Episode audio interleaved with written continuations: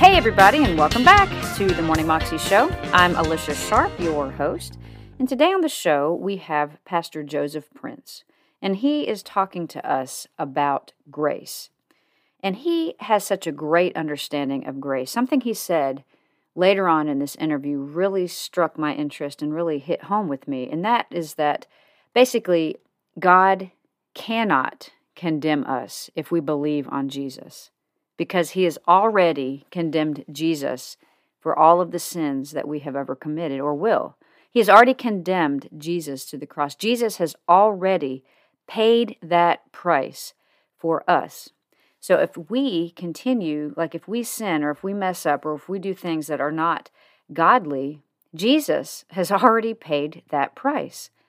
And that is mind blowing to a lot of people because we feel like we have to pay, or we feel like we have to owe, or we feel like we have to do something for the stuff that we do wrong.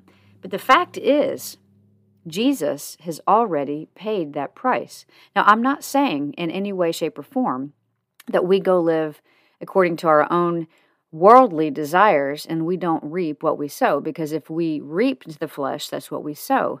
But for us to be in good standing with God, Jesus has paid that price if we believe on Him. We cannot earn it any way, shape, or form. We cannot earn our righteousness. We cannot. Jesus has already paid that price. So we all our, all we have to do is to believe on Him and just simply obey what He says to do. It's an amazing, amazing revelation. Here's Joseph Prince. Unfortunately, you know, every time um, God restores a truth, and it's a restoration. Uh, I, will be I'll be the first one to be you know really concerned if I'm getting all these things and out of the blue from nowhere. You know, I'm being deceived. You know, but it's nothing more than God restoring the gospel back to the church. Right. The same gospel that uh, God restored back to the reformers during the time of Martin Luther, mm-hmm. justification by faith. Yeah. Right? And then God started restoring the gifts of the Spirit. Yeah. You know, God started restoring the truths of the body of Christ, you know, the truths of, of the importance of the place of Israel, you know. Uh, all that truth is being restored. And finally, we are seeing God restoring the fullness of the gospel, what the gospel is all about. Because the world out there, they're not hearing the gospel. No, they're not. And, and, and if you shove a, a, microphone under anyone in, in Main Street and you ask them, how would you, if I ask you a question, if there's a heaven, all right, and a hell to shun, uh, what, what, what, what qualifies you for heaven?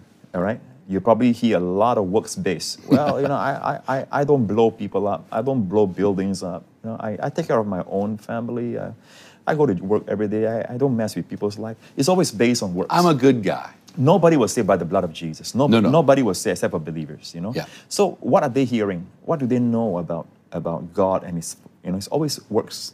So I think God is restoring the gospel of grace. Yeah. And Grace is defined as, in Romans 11, verse 6, is defined as uh, unmerited favor.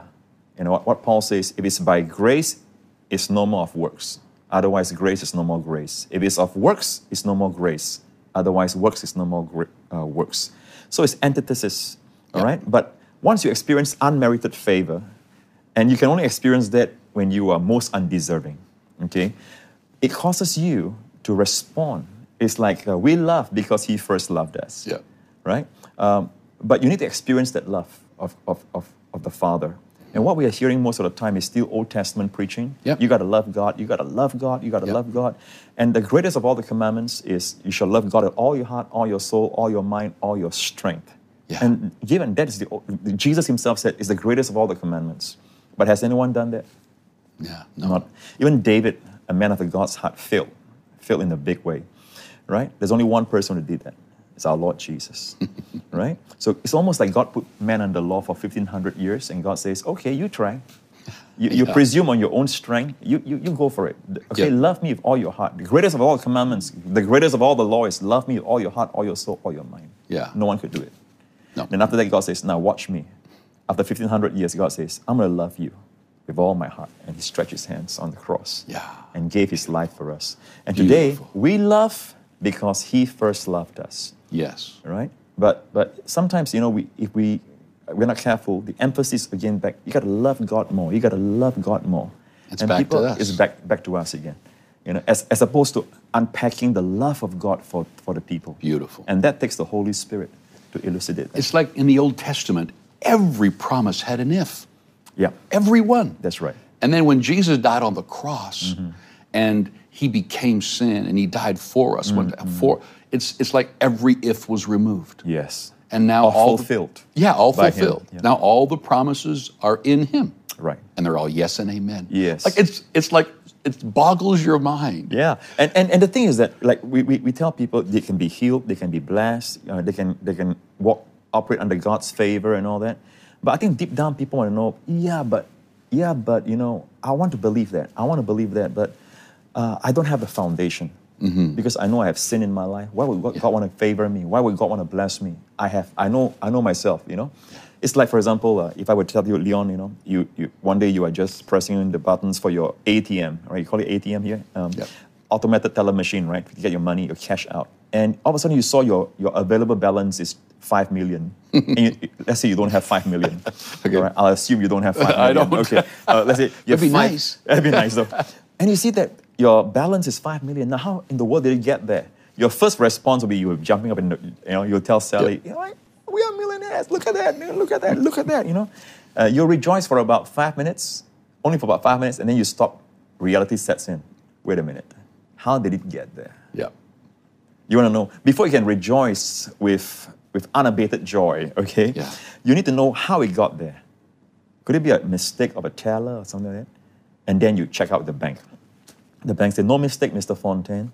All right. This was uh, according to our records last month. Somebody who wanted to remain anonymous gave you this amount. Checked it into your account." Now your joy is unimpeded. Now you, you, Yeah. you have the reason for it. You have the reason for it. So I think when we share about grace, you know, grace gives people the reason why they, they can believe that God loves them. The, the cross, we talk about how Jesus paid the price, you know, how God cannot, and I say that with reverence, God cannot condemn us today, No. those who believe on Jesus, Yeah. because He's condemned His Son for our sins. Yeah. All right? And once God has condemned his son, he cannot condemn us. He'll be unjust. And God designed it to be so. So we now have a foundation for Yes. our joy, our peace. That was Pastor Joseph Prince, and you can find that on YouTube if you search under Joseph Prince, The Gospel of Grace is Not About Us. Praise on TBN.